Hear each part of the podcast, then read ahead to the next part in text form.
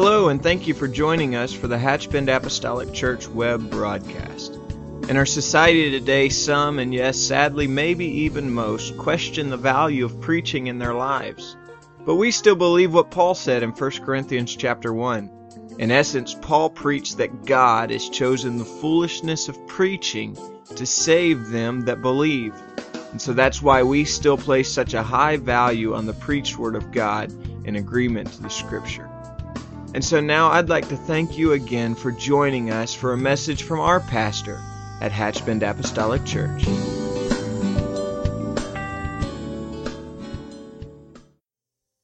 God. I want to be reminded of that every day. Every day. He is my everything. Praise the Lord. I know you're standing and respect that. Today, if you'll join me in the book of Acts, chapter 2, and verse number 38.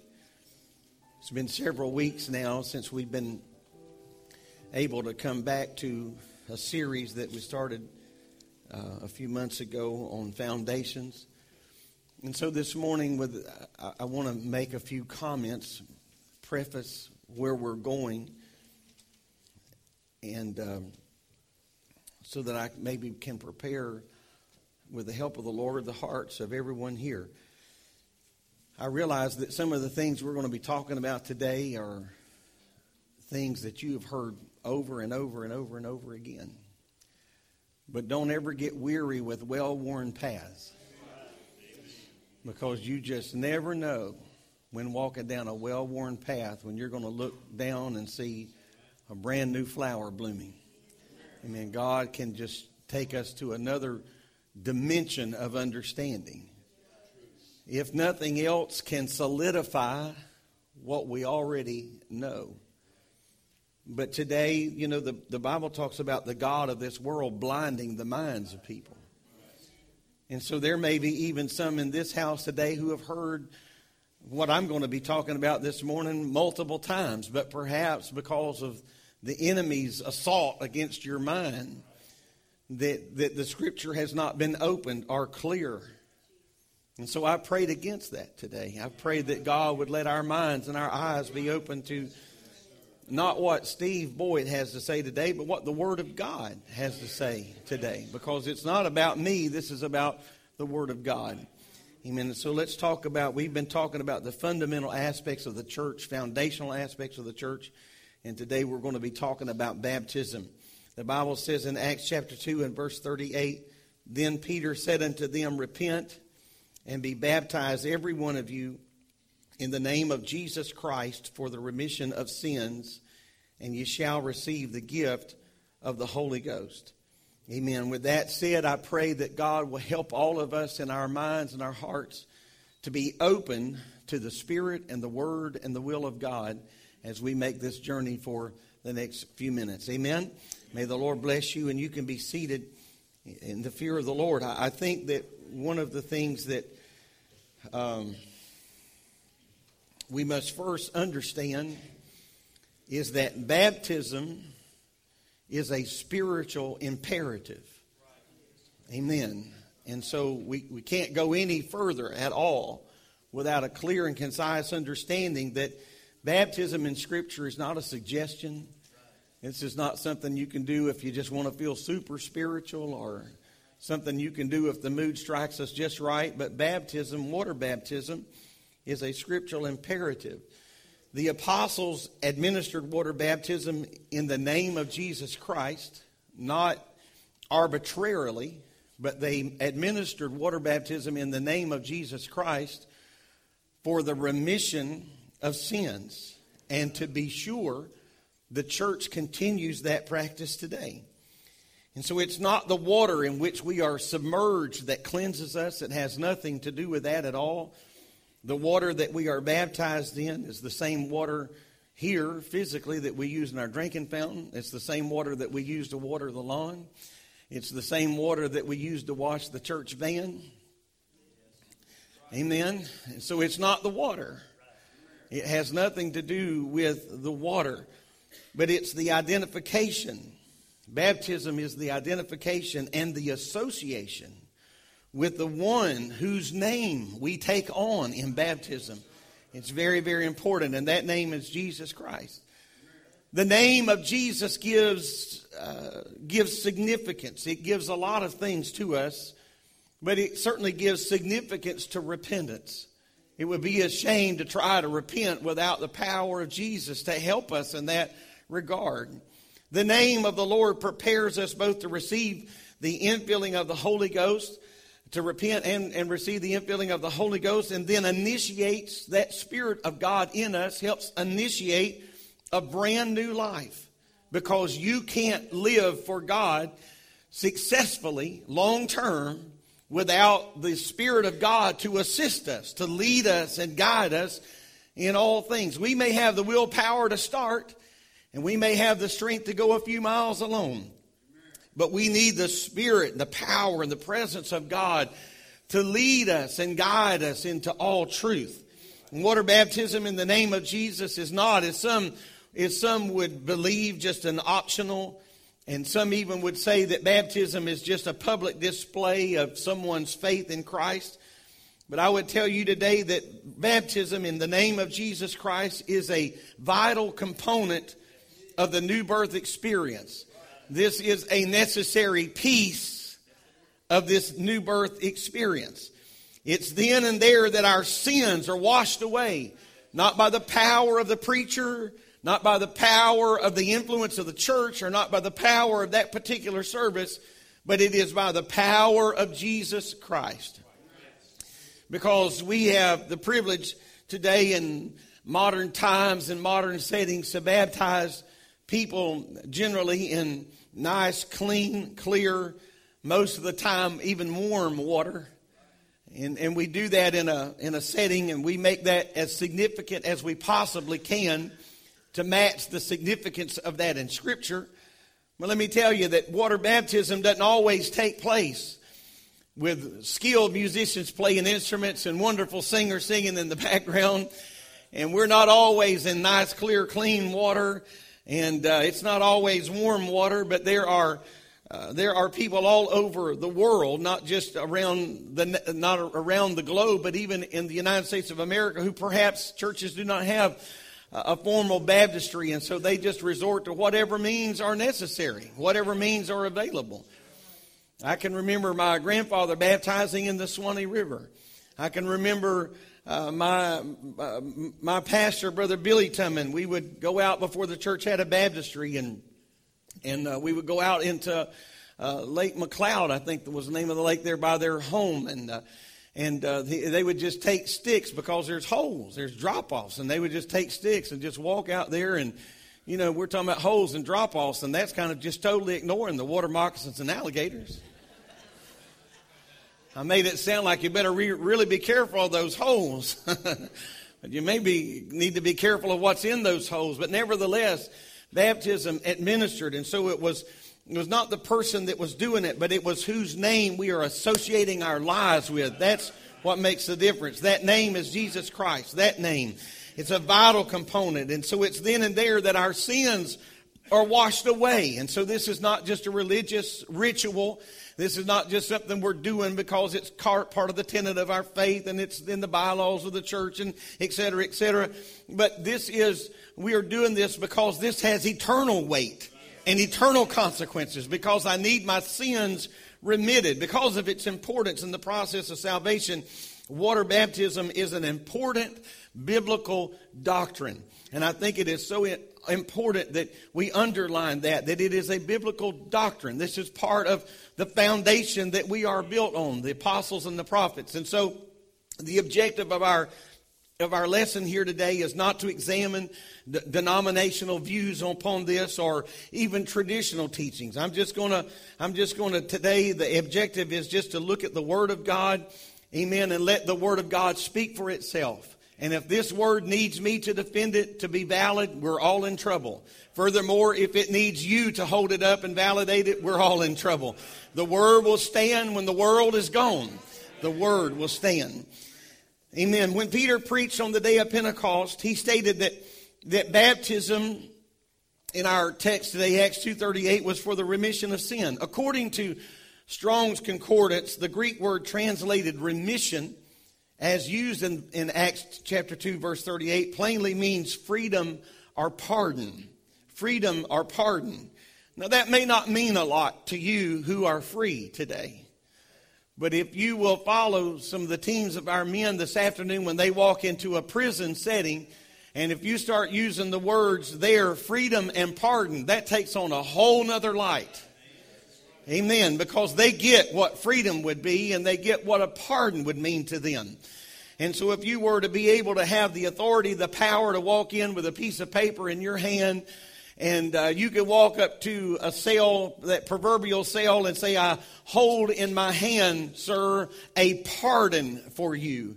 I am very confident that those words would be followed by uncontrollable tears and immeasurable joy to be pardoned from that sentence that had been placed upon them.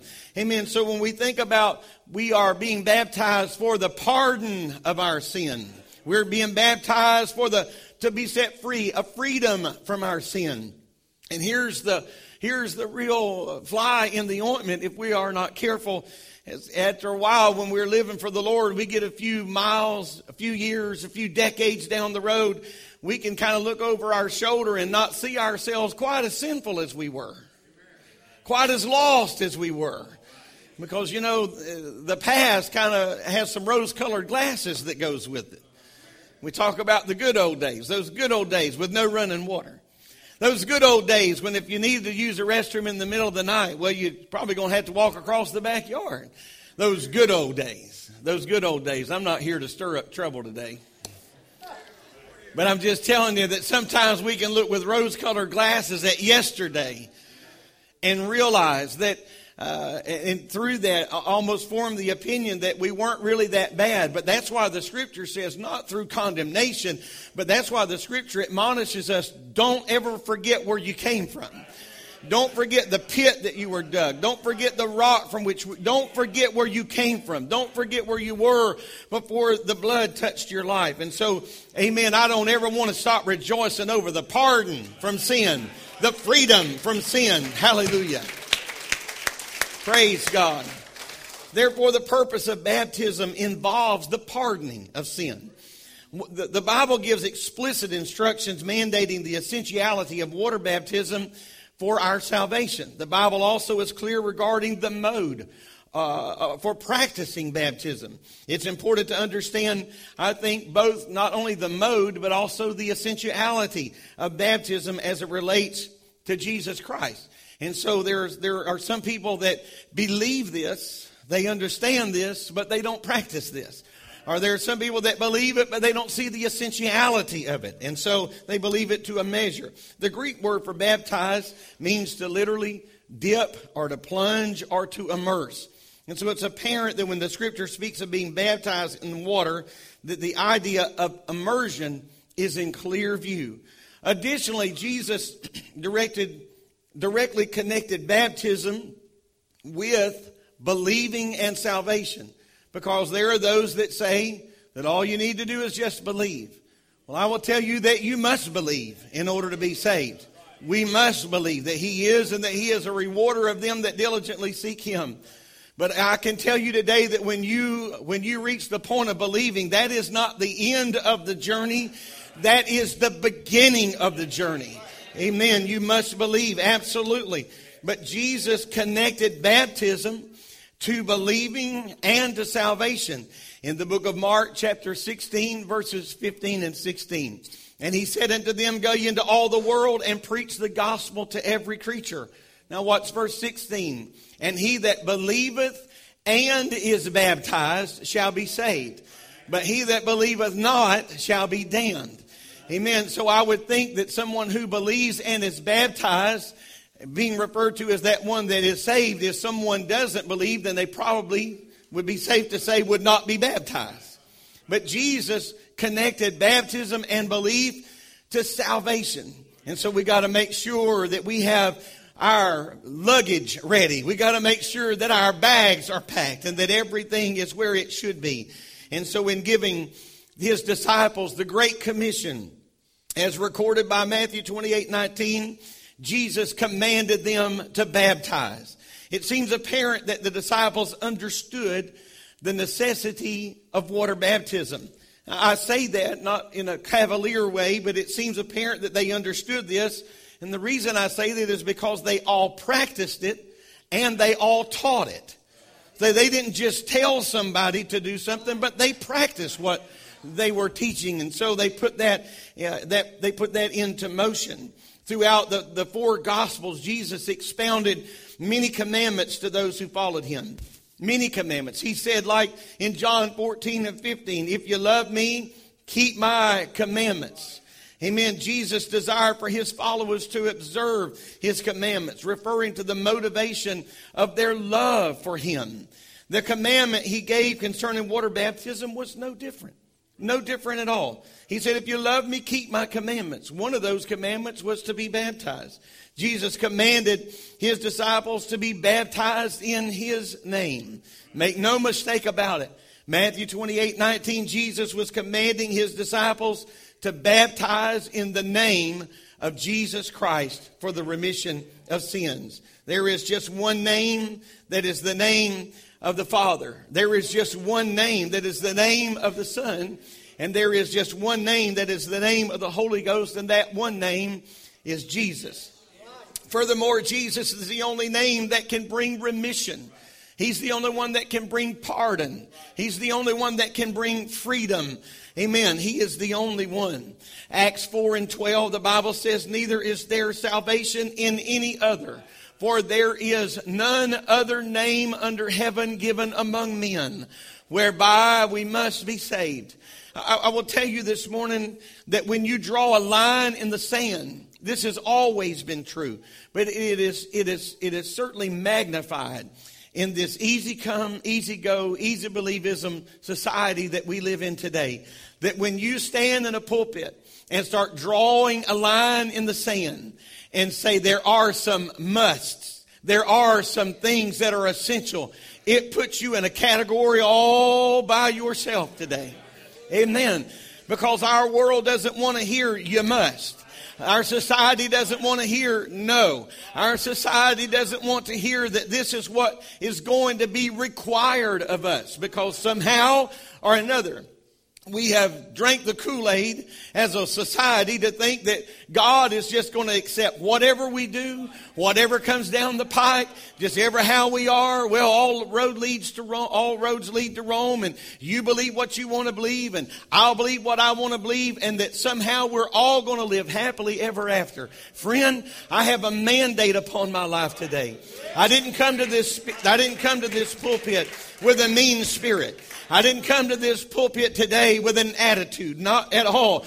Amen. I ask for special prayer. We have prayer in my office every every Sunday morning before I walk in this building into this pulpit. But I ask for special prayer this morning because we need the anointing of the Lord to be upon us. Why? Because we're talking about something today that is life or death. We're talking about something today that's heaven or hell.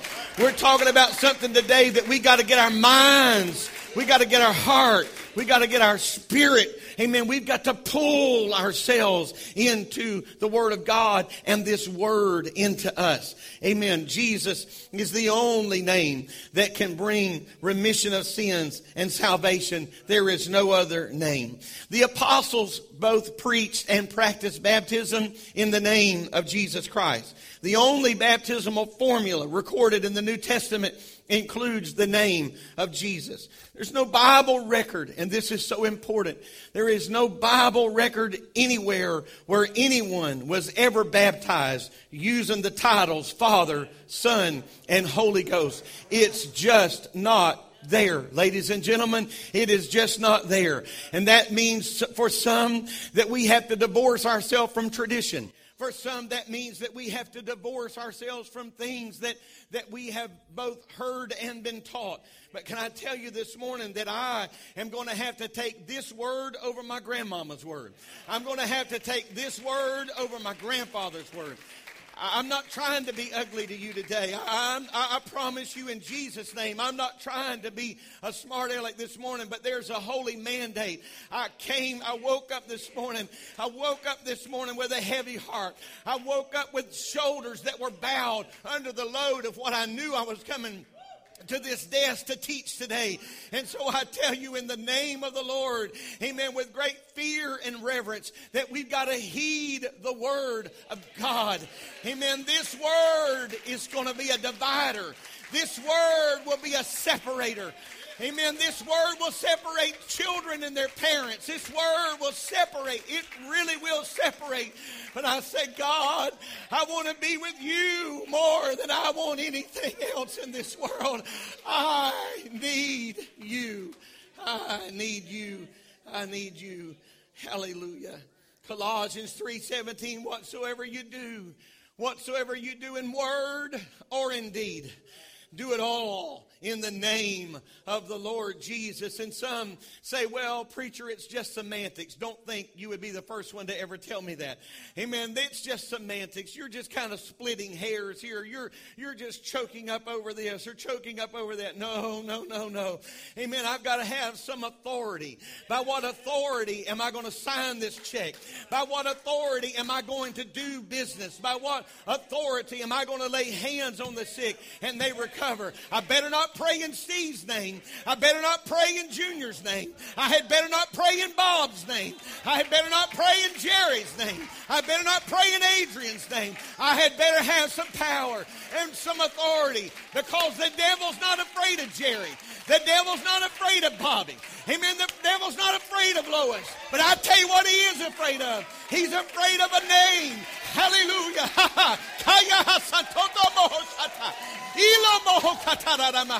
He is afraid of a name. Hallelujah. The name of Jesus. Hell trembles at that name. Amen. That's why when we put them down in the grave, I'm going to say, I baptize you in the only name that can pardon. I baptize you in the only name that can give you hope for tomorrow. His name is Jesus. Praise God. Let's magnify the Lord in this house.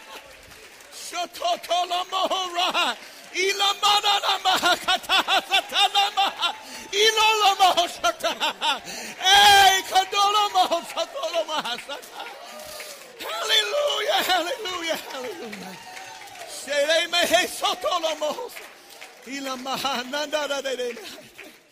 Praise your name. Praise. Praise your name. Woo.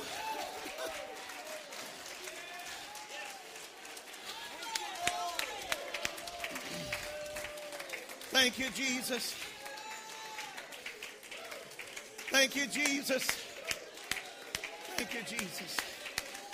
I'm just going to go ahead and tell you. I'm just going to go ahead and tell you at daylight this morning, I made my way over to this sanctuary and I put water in that baptistry. Amen. Because why?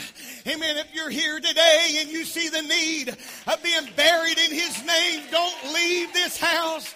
Don't drive off of this property because it's the only name that can change our lives and save our soul. Praise God. Praise God. Praise God. Thank you, Jesus. Thank you, Jesus. Thank you, Jesus. Thank you, Jesus. Amen. Sister, Elder Sister Mangan, she would say right here, sit down now, you're on my time.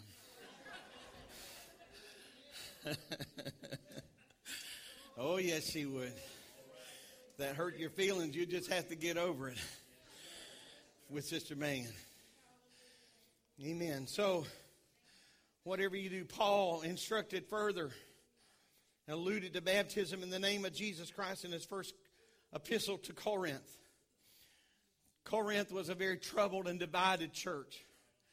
So Paul spent a lot of time there investing himself, but he asked an important question. 1 Corinthians 1 and 12, the Bible says, Now this I say, that every one of you saith, I am of Paul and I am of Apollos, and I am of Cephas, and I am of Christ. And then Paul asked a stunning question. He said, Is Christ divided? Was Paul crucified for you? Was I crucified for you?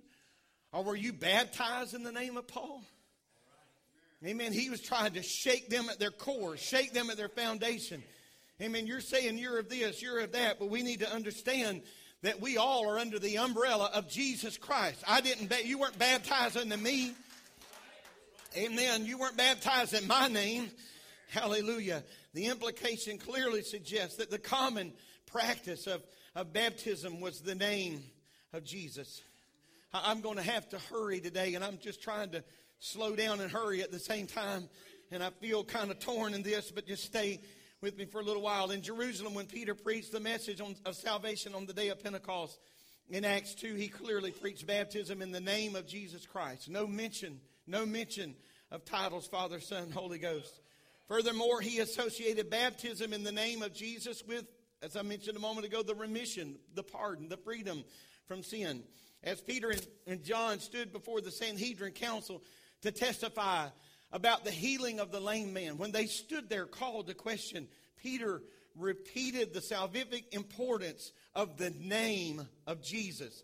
In Acts 4 and 12, amen, neither is there salvation in any other. I read it a moment ago, for there is none other name under heaven given among men whereby we must be saved. You know, I'm going to tell you something about church. And so I, I, just feel like just pausing for station identification here for just a moment. You see, the only person in the universe that knew who was going to be in this audience today was the Lord. Amen. So I didn't hurry and put this together the first three minutes of our service. Amen. So if you're hearing something today for the first time or for the hundredth time, God has ordered some steps in our lives today. And so we need to understand the value, value of this. In Samaria, when Philip went to Samaria proclaiming the gospel of Jesus Christ, he preached and baptized, according to Acts 8. Acts 8 and 12, the Bible says, and when they believed Philip preaching the things, when they believed Philip preaching the things concerning the kingdom of God and the name of Jesus Christ, they were baptized, both men and women. Upon their arrival in Samaria, Peter and John found Philip had been preaching the gospel to the Samaritans. That's what they discovered. The Samaritans had repented and they had been baptized in the name of Jesus Christ for the remission of their sin and we find that in Acts 8 16.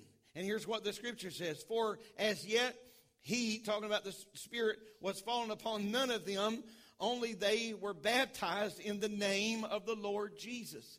So I'm, I'm, not talking about the Holy Ghost yet. We'll talk about that in another Sunday or so. But he said they were baptized in the name of Jesus. However, the Samaritans had not yet, even though they had not yet received the Holy Ghost, Amen. That did happen. We know that that happened later when Peter and John laid their hands on these believers and they received the baptism of the Holy Ghost. But the important thing for today is that they were baptized in the name of the Lord Jesus. In Caesarea, in Caesarea, through the years of the early church, uh, covered in the book of Acts, the apostles never they never changed the message of salvation, including the formula of baptism from the day of Pentecost until the outpouring of the Holy Ghost on the Gentiles in Acts 10, which was in the house of Cornelius. And I'm, I'm, I'm, jumping around here a little bit. I'm not trying to lose you, but I've just got a lot of ground to cover here today. But if you can stay with me on this, at least one point that from the day of Pentecost until where the Holy Ghost was poured out on the Jews, until the day that the Holy Ghost was poured out in Acts 10, on the Gentiles in the house of Cornelius, there was a period of about eight or ten years. And the, I, I mentioned this on purpose. Because I don't want you to think that the Holy Ghost fell in the upper room and they were baptizing people in Jesus' name. And then three days later, we find them still baptizing them in Jesus' name. Or five days later, they're still baptizing people in Jesus' name. I think it's important to understand that it was many years later. They're still baptizing people in Jesus' name. This was not a one hit wonder. That is the point I'm trying to make. This was not just a one time thing. We find them, and, and, and through the years, they would have plenty of opportunity, met a lot of opposition, met a, a, a lot of debate. But through the years, they are still baptizing people in the name of Jesus Christ for the remission of their sin. So, as Cornelius, a Roman centurion who loved who loved the Lord. He loved the Lord with all of his heart and he was sincere.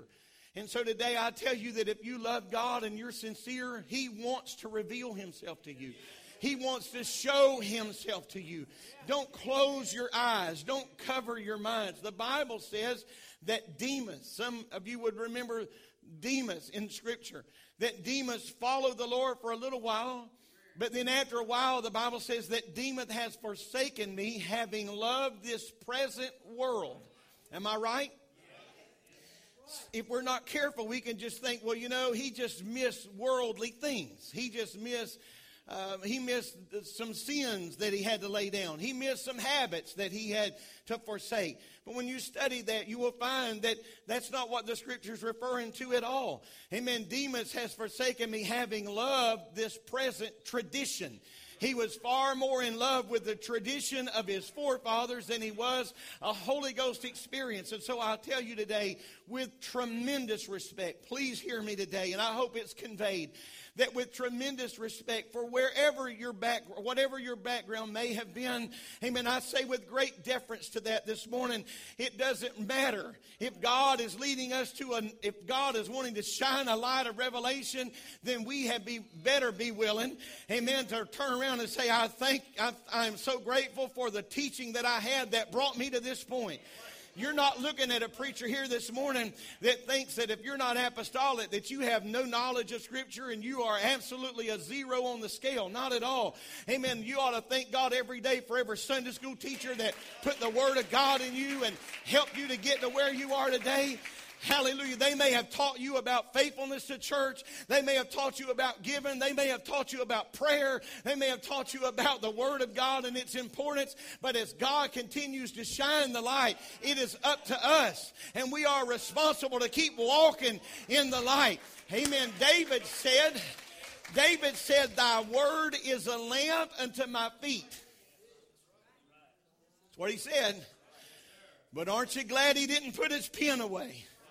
Aren't you glad? Aren't you glad he didn't say, well, that's enough for today and just roll up that little piece of parchment. But he said, thy word is a lamp amen, to my feet. It is an illumination to where I am here and now, but it is also a light to my path. Amen. The, the Word of God will not just illuminate where I am, but I feel the light of the Holy Ghost on a path in somebody's life here today. Amen. I feel the Holy Ghost shining a light down a path today. And you're going to be responsible for what you do with the light. I want to walk toward the light. I want to walk in the light. I want the Word of God to shine in my soul. Yes, I do. Yes, I do. Yes, I do. Praise God. Praise God. Praise the Lord. And so here is here is Cornelius, this sincere Roman centurion.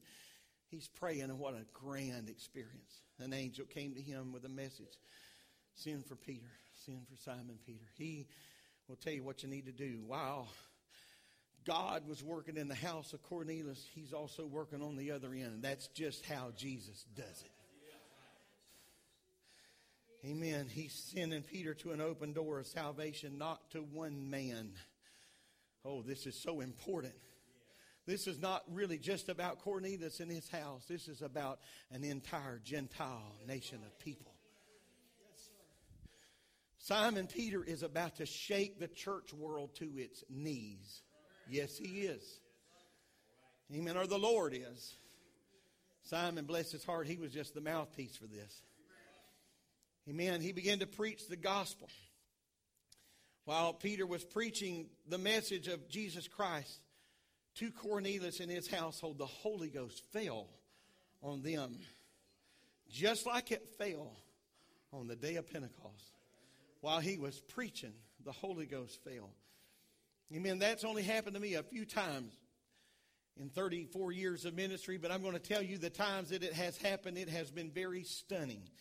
Very stunning. Amen. I, I was just preaching along the Word of God, just preaching, and somebody would just stand in their pew and lift their hands and begin to speak with other tongues and receive the Holy Ghost for the first time in their life. While they were preaching the Word, the Holy Ghost fell on them. I'm going to tell you it can happen for you this morning. Amen. If you don't have the Holy Ghost, it can happen for you today. Amen. Peter commanded them. He commanded them. They got the Holy Ghost. They could have said, My, what a wonderful thing. This is great. This is awesome. Amen. He could have said, Man, I'm going to put this down in my daily journal. They got the Holy Ghost while I was preaching. But Simon Peter kept his feet on the ground long enough to say, But this is not all. Glad you got the Holy Ghost. Very humble that it happened while the word was going forth, but he commanded them amen, to be baptized in the name of the Lord Jesus. Acts 10 and 48, the Bible says, and he commanded them to be baptized in the name of the Lord, then prayed they him to tarry certain days. He said, you gotta do this. You must do this. You must do this. In, in Ephesus, after his conversion, Saul, Saul of Tarsus, who later became Paul. He began preaching the gospel of Jesus Christ to, to the far reaches of the Roman Empire. On his, on his uh, third missionary journey, some 20 years after Pentecost. You get it? We're way down the road now. This didn't just happen last Thursday. This is not something that just took place six weeks ago, but we're well down the road. He traveled, he traveled through Ephesus, a city of Asia Minor. In Ephesus, Paul met some disciples of John the Baptist and asked them if they had received the Holy Ghost. When, they learned, when he learned that they had not even heard of the Holy Ghost, he began to further question them. He asked them, Well, how have you been baptized? And they replied, We have been baptized unto John's baptism.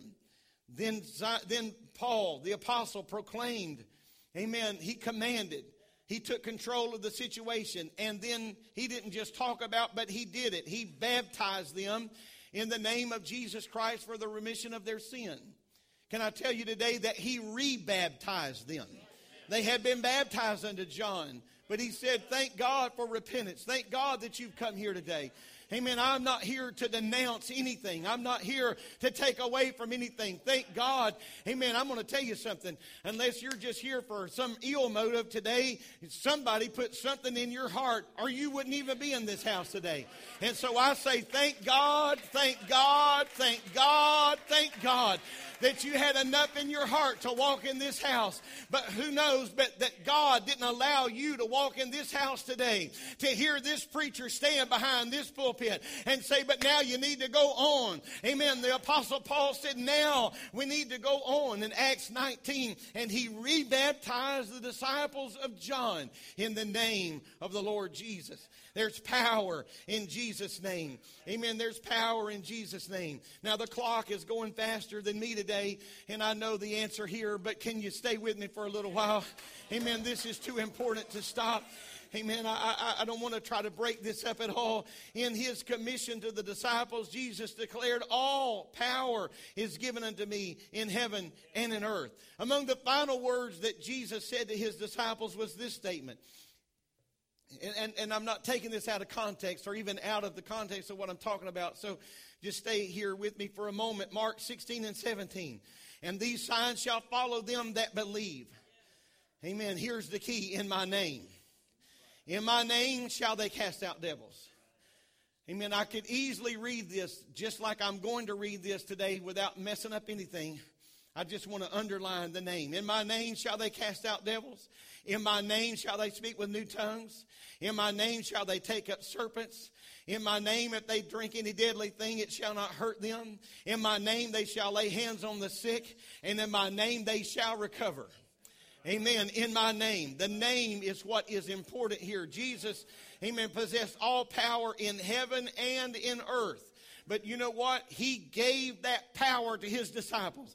He didn't take that with him when he left. I've got to go away, but I'm going to send you the Comforter, which is the Holy Ghost. It shall be in you. It's going to dwell in you. It's going to abide in you. It's not like in the days of Samson, something that's going to come on you and then leave you. But this is something that's moving in and it's moving in to stay. Hallelujah.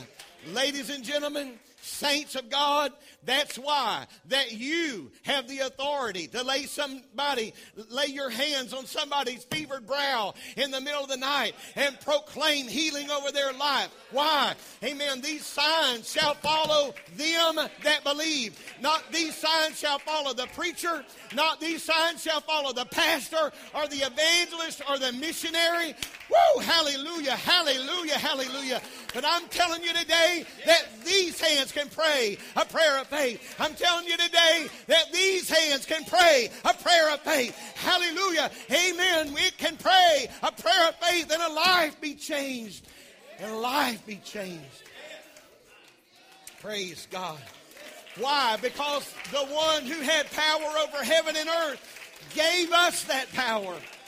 He placed that power in us. Oh, yes, He did. Amen. He gave His disciples the authority to use His name. His name. I realize in the day of identity theft, it's a little bit harder to do business in somebody else's name, thankfully, for all the crooked people in the world. Thankfully, that it, it, it that. But you know, I remember the day when you could you could call ahead and say, "My wife's coming in." Uh, my son's going to stop by.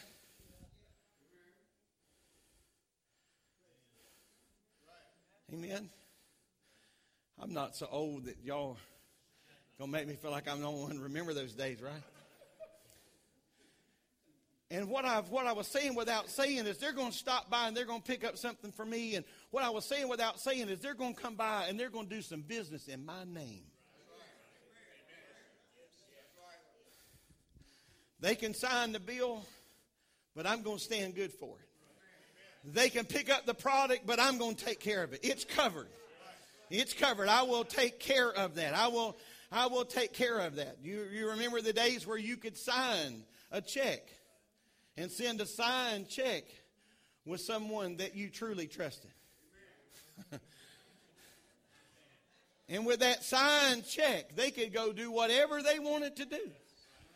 Amen. I, I remember one time, and, and if you'll just, I'm going to just tell a story and kind of catch my breath here for just a moment, but I, I remember going to a church one time and, and, the, and, and, and we were in need of a blessing and God sent us to the right place. I've shared some of this before with maybe, maybe everybody, but, but the church, it was, this would tell you what era it was or what, at least what era it's not. That, that when we got there, the church, uh, the, the pastor of the church and his wife called us in the office and they gave us two signed checks.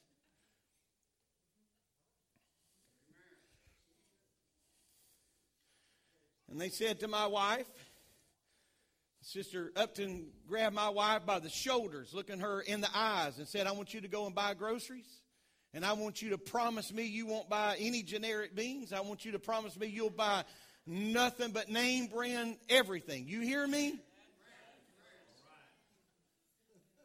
And then they gave us a sign check before the days of Super Walmart. And you need to go down to Walmart and you need to get detergent and diapers and all that you need to do. And you know what? We walked out of that office somewhat humbled and, and, and, and, and stunned, to say the least.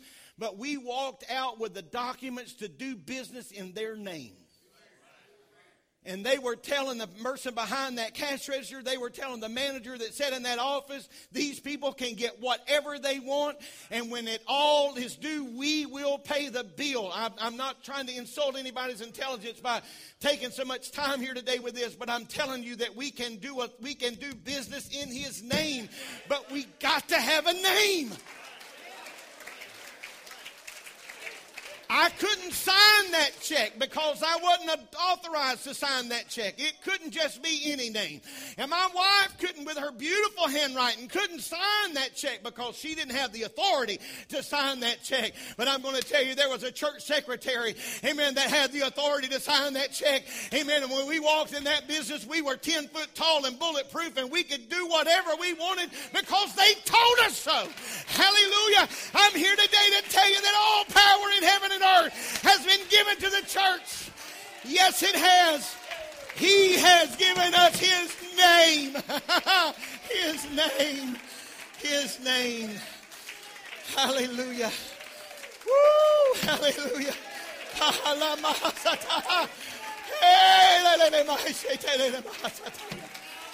Praise God, praise God, praise God, praise God.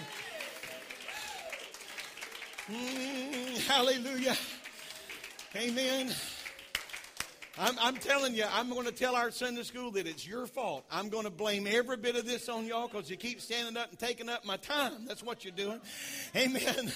Amen. Some people who claim to be believers in Jesus think the days of miracles have ended.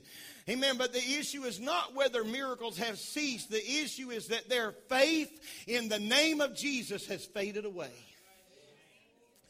We find records of people being healed at the name of Jesus Christ. Here was a lame man laying at the gate. This wasn't his first day there. No, no, no. Amen. He was laying there begging alms. He was saying, I need something, I need something, I need something, I need something. Amen. Peter walked up to him and said, Silver and gold have I none. Acts 3 and 6. Silver and gold have I none, but such as I have. Amen. Give I thee. Amen. And now he starts talking about what he has. Amen. Such as I have, give I thee. And here's what I have. In the name of Jesus. In the name of Jesus Christ of Nazareth. Rise up and walk. Hallelujah. I'm going to tell you that the lame man received his healing at the gate. Beautiful when Peter made this statement. And the Bible says in Acts 3 16, and his name through faith in his name hath made this man strong. Amen his name through faith in his name hath made his name strong. Can I tell you today, don't lose your faith in the name. Don't lose your faith in the process. Don't let the willy nilly come easy, easy come, easy go feeling and mindset of our world today try to melt down and wet away and wash away the rudiment, the fundamental elements of the church. Amen. This preacher has been for weeks standing behind this desk saying, We got to have the foundation. We got to have the foundation. We got to have the foundation. This is not about how well we sing. This is not about how well we can organize a program. This is not about a well oiled machine. This is about the foundation. The foundation. Praise God.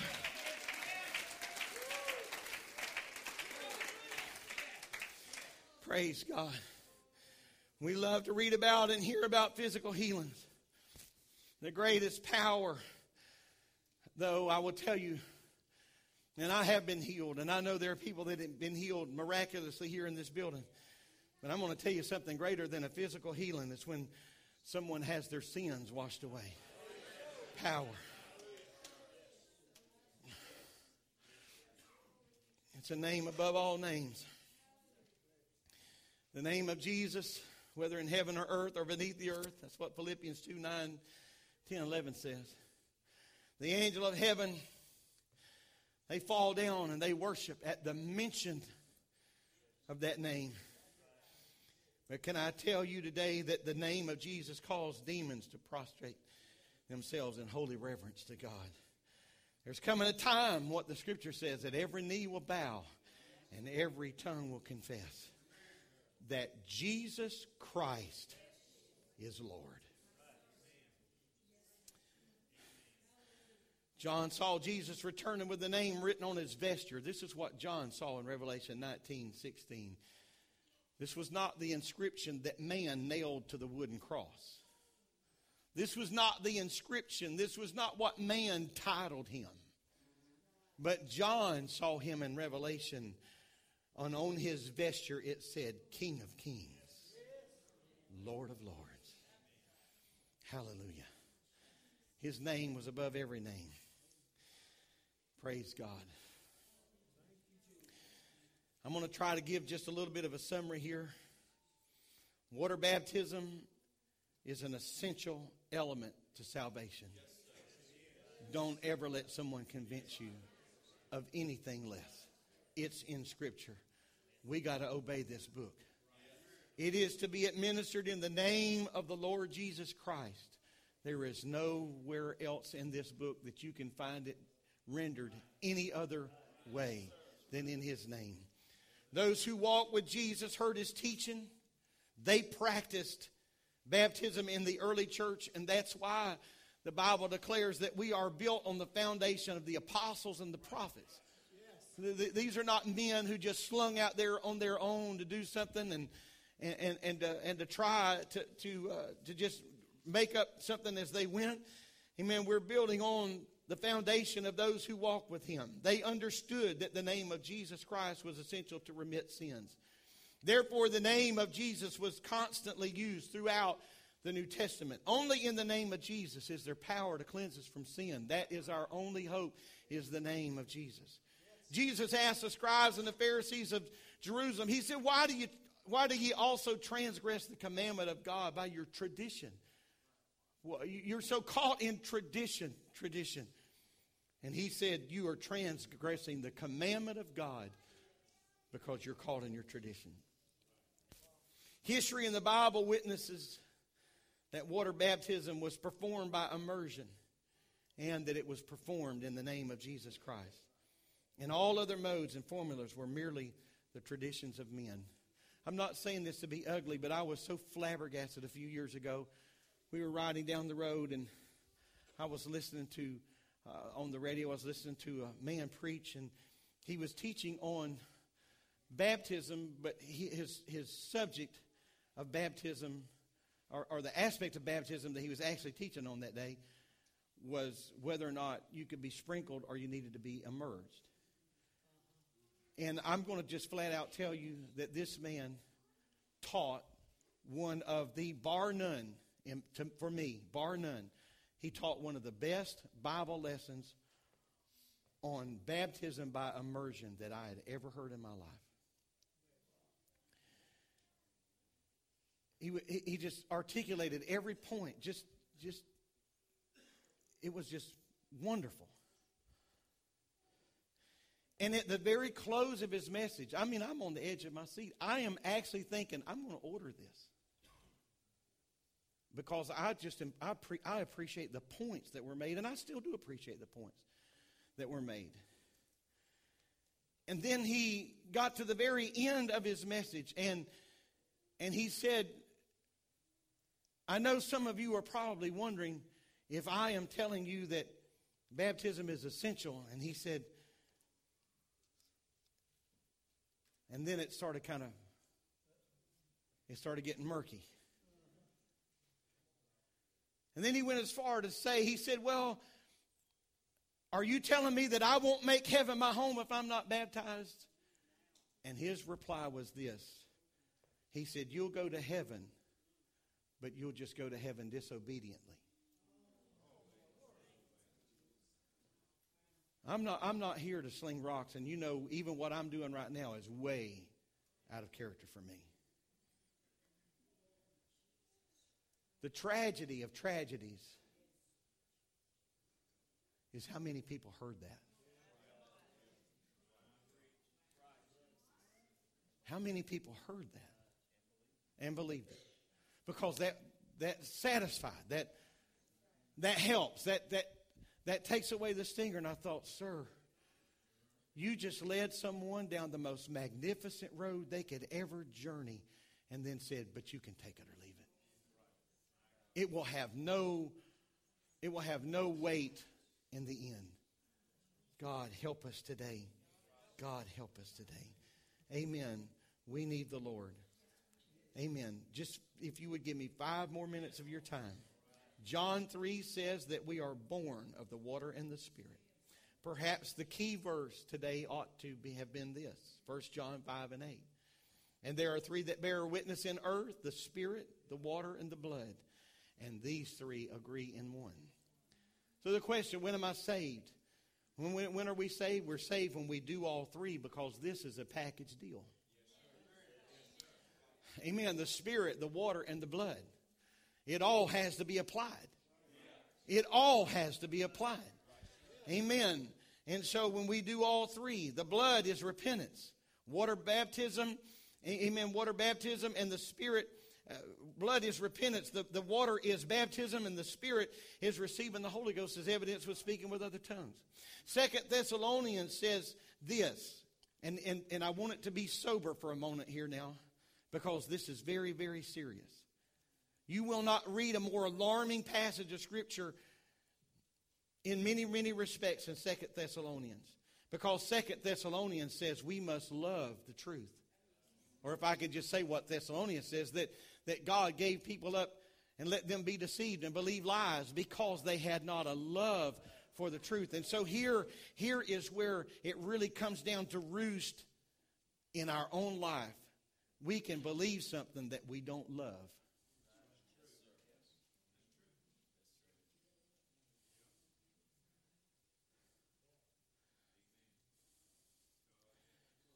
You got to love it enough to preach it. You got to love it enough to defend it. Amen. You got to love and love it enough to keep on against the current. Amen. To love, to love something.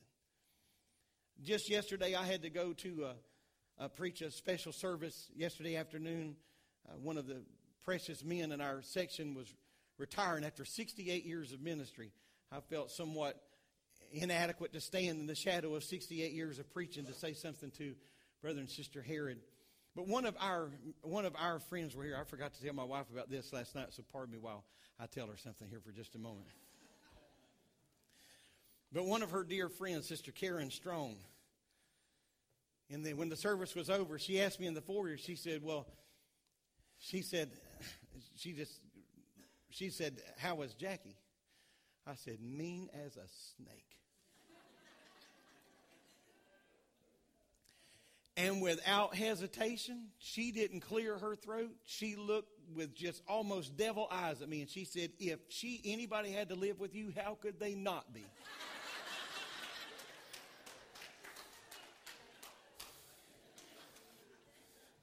I'm just kind of sharing the level of respect that I carry around among the pastors and the so I, I just cracked up laughing. I said, Now you are a true friend. You are a true friend. She wasn't even here to hear this, and you defended her and her. She said, She is my friend. She is my friend. So, what I'm saying with my little weird illustration there is that you just can't believe this. You've got to love this. Karen Strong loves my wife. Amen. She thought I was getting a little bit sassy. She just picked me up and put me right back in my place because she loves my wife. Amen. Are, are you getting my illustration there? Uh, albeit warped as it is, amen. You can you can know something and not love it. You can know something and not cherish it. You can love something and say, "Well, I, I know it and I, I, believe it, but I don't know." It can have this little wishy-washy place in our life, amen. I'm going to tell you that when we hear Acts two thirty eight, hear me, church, amen. I'm not trying to start any tradition, but I'm just going to tell you that when we hear Acts two thirty eight read, something ought to turn over in our heart. I'm not talking about man worship. I'm not talking about title worship, but I'm going to tell you, oh, hallelujah. I'm going to tell you that when we hear, amen, when we hear Simon Peter stand up on this grand and glorious day and say, repent and be baptized, every one of you in the name of Jesus Christ for the remission of our sin, amen, we ought to maybe, we ought to want to put our hand over our heart. Amen. Like I pledge allegiance to the flag of the United States of America. Why? Because this is what we're built on. This is what we're built on. This is what we're built on. Hallelujah. Stand with me across this building. Woo! Hallelujah. Hallelujah. Come on. Don't don't step back. Step up. Amen. Don't don't disconnect. Come on and pull in here today. And let the Spirit of God touch our hearts in this house. Amen. I mentioned this I mentioned this earlier in my message. Some people try to reduce what I've been teaching this morning down to semantics. But can I tell you, it's far more than that. Father is not a name. Son is not a name. Holy Ghost is not a name. And if you're going to do business, you're going to have to have a name. Hallelujah. Where is the power? The power is in the name. Amen. The power is in the name that is invoked over you in that baptistry. Hallelujah. Hallelujah. When I went down, I didn't just get wet. When I went down, it wasn't just a momentous occasion in my life. When I went down, it wasn't just a wonderful day in the life of my family, but my sins were pardoned. My sins were washed away. I was made whole. I was cleansed. But it didn't happen because I got wet. It happened because somebody pronounced a name, a name over me. Hallelujah. Amen. While your sins are under the blood, they need to be washed away. Baptism is that washing away. Where is the power in baptism? I said it. It's not the water. Amen. It's the same water we wash our hands with. It's the same water that flows out of the faucet freely. It's not the preacher. Amen. I'm just another man with warm blood running through my veins. Amen. Something has to be pronounced over us. Amen. And that water, Jesus said, All power in heaven and earth has been given unto me. Amen. If there was any God beside him, him, then he could not have all power. He said, All power has been given unto me. If there was another God, he could not have all power. But he has all power. And I want the name of that all power. Hallelujah. I want the name of that all power. I want the name of that all authority. I want the name that hell is afraid of. I want the name that disease has to back up. I want that name applied to my life. I want that name. Amen. He's the mighty God. He's the everlasting Father. He's the Prince of Peace. He's the Savior of the world. There is no one like Jesus Christ. There is no name in order. Amen. No other authority. There is no other power. Amen. Amen. Amen. I am a lot of things and I feel a lot of roles and wear a lot of shoes and a lot of hats just like many of you in this house. I'm a father, a son, an uncle, a pastor, and the list goes on and on and on. But I can't do business in those names. When I walk into a bank, they don't want to talk to Reverend. When I walk into a place of business, they're not asking me what your title is. But if I'm going to make something, if I'm going to make something official, I've got to write my name. My wife grew up with a nickname. Some of you remember that. She grew up with a nickname in her younger years. And uh, but you know what? When no matter what her family called her around the family table, no matter what her family called her around family gatherings and things of that nature, when she got a job,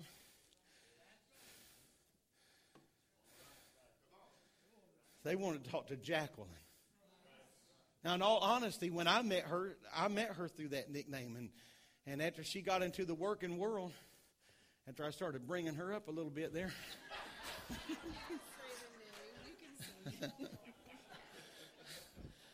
I had to get retrained because I was so accustomed to, to calling her by her nickname.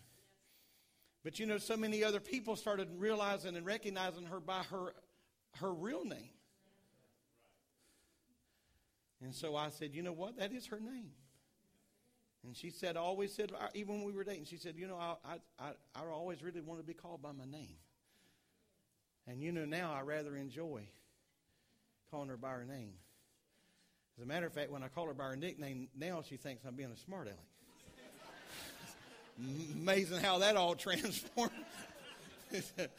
and I see them eyebrows raise up, and I realize, Amen the name. The name, it means something. It means something, the name. I'm going to say this and I'm going to close. June the 11th, 1980, the corner of Hunt and Bomber Road. This young lady and I stood in front of the pastor of our church.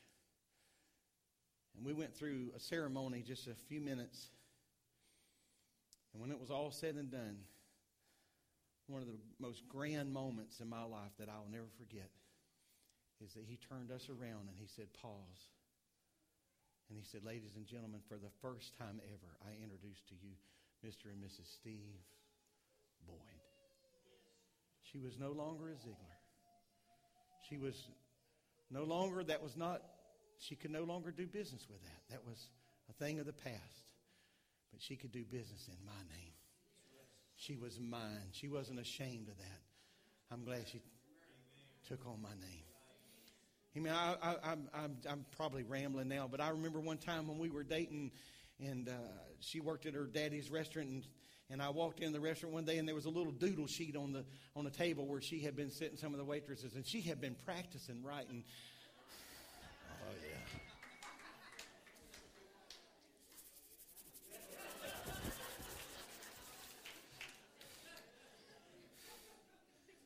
She was anticipating this. I like the look of it before it became official. And I haven't got over it yet. I'm thankful for the name. Let's love that name today. Can we do that?